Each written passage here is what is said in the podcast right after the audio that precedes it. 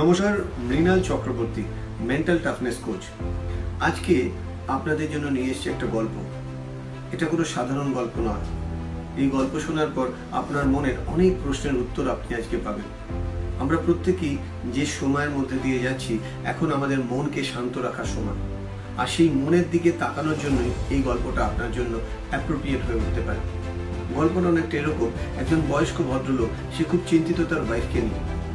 বিকেলবেলা যখন উনি হাঁটতে বেরোন, তার বন্ধুদের সাথে বসে আলোচনা করছিলেন একদিন যে, আমার ওয়াইফের খুব প্রবলেম হচ্ছে। একজন ওরই বয়সী বন্ধু মানে ভদ্রলোকের বয়স পঁচাশি, ওরই বন্ধু বলছে, কি অসুবিধা? বলছে, আমার ওয়াইফ কানে প্রচণ্ডভাবে কম শুনছে। একটা ইনস্ট্রাকশন আটবার, দশবার বলার পর উনি উত্তর দিচ্ছে।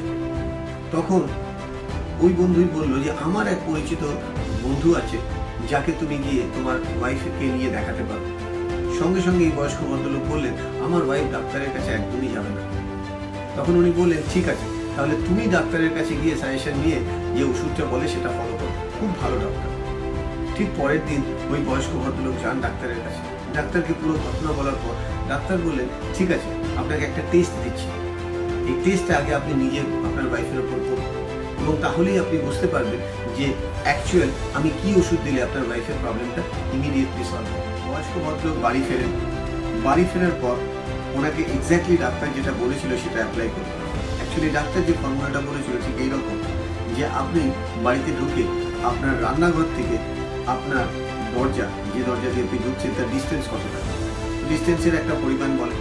উনি বলেন, প্রথমে সেখান থেকে দাঁড়িয়ে আপনি বলবেন, সে ফর এক্সাম্পল যদি ডিস্টেন্সটা হয় দশ মিটার তাহলে দশ মিটার দূর থেকে আপনি আপনার ওয়াইফকে কোনো একটা আইডিয়া বা ইনস্ট্রাকশন দেবেন। দেখ- দেখার চেষ্টা করবেন, ওটা শুনতে পাচ্ছেন তারপরে সেটাকে ডিস্টেন্সটাকে হাফ করবেন, পাঁচ মিটার তারপরে করবেন এক মিটার তারপরে একদম কাছে আসবেন। ঠিক এইরকম ভাবেই উনি বাড়ির দরজা খুলে ওই দূর থেকে উনি বললেন ওয়াইফকে যে, আমাকে একটু চা দেবে? কোনো উত্তর উনি পেলেন না। ঠিক যথারীতি উনি ডিসাইড করলেন অর্ধেকটা চলে যেতে। ঠিক ঘরের অর্ধেকটা গিয়ে উনি একই প্রশ্ন করলেন, সেখানেও কোনো উত্তর পেলেন না। তারপরে উনি চলে গেলেন একদম রান্নাঘরের দরজার বাইরে। সেখান থেকেও যখন ওয়াইফকে প্রশ্ন করলেন, ওয়াইফ রান্নাঘরেই ছিলেন? কোনো উত্তর দেননি। এবং তারপরে ফোর্থ কোশ্চেনটা একদম রান্নাঘরের গেটে গিয়ে করেন। সেখানেও কোনো উত্তর পান। আর ফিফথ প্রশ্নটা এই একই প্রশ্ন করার জন্য উনি যখন একদম ওয়াইফের কাছে গিয়ে, ওয়াইফের কানের কাছে গিয়ে বলে তখন ওয়াইফ ঘুরে দাঁড়িয়ে একটি কথা বলে, তুমি পাঁচবার আমাকে একই প্রশ্ন করলে আর পাঁচবারই আমি উত্তর দিলাম যে তোমার চা আমি রেডি করে রেখেছি। মানে কি? প্রবলেমটা কার? এক্স্যাক্টলি আপনি ঠিকই বুঝতে পেরেছেন। ওয়াইফের অ্যাকচুয়াল কোনো প্রবলেম ছিল না প্রবলেম ছিল এই বয়স্ক ভদ্রলোক। মানে উনি জিজ্ঞেস করছিলেন ওয়াইফ উত্তর দিচ্ছে কিন্তু শুনতে পাচ্ছে না। ঠিক একই ঘটনা আমাদের জীবনে ঘটে। আমরা যখন অন্যের ভুল ধরতে এত ব্যস্ত হয়ে যাই বা অন্যকে ঠিক করতে এত ব্যস্ত হয়ে যাই, তখন নিজের ভুল বা নিজেকে ঠিক করাটা ভুলে যাই।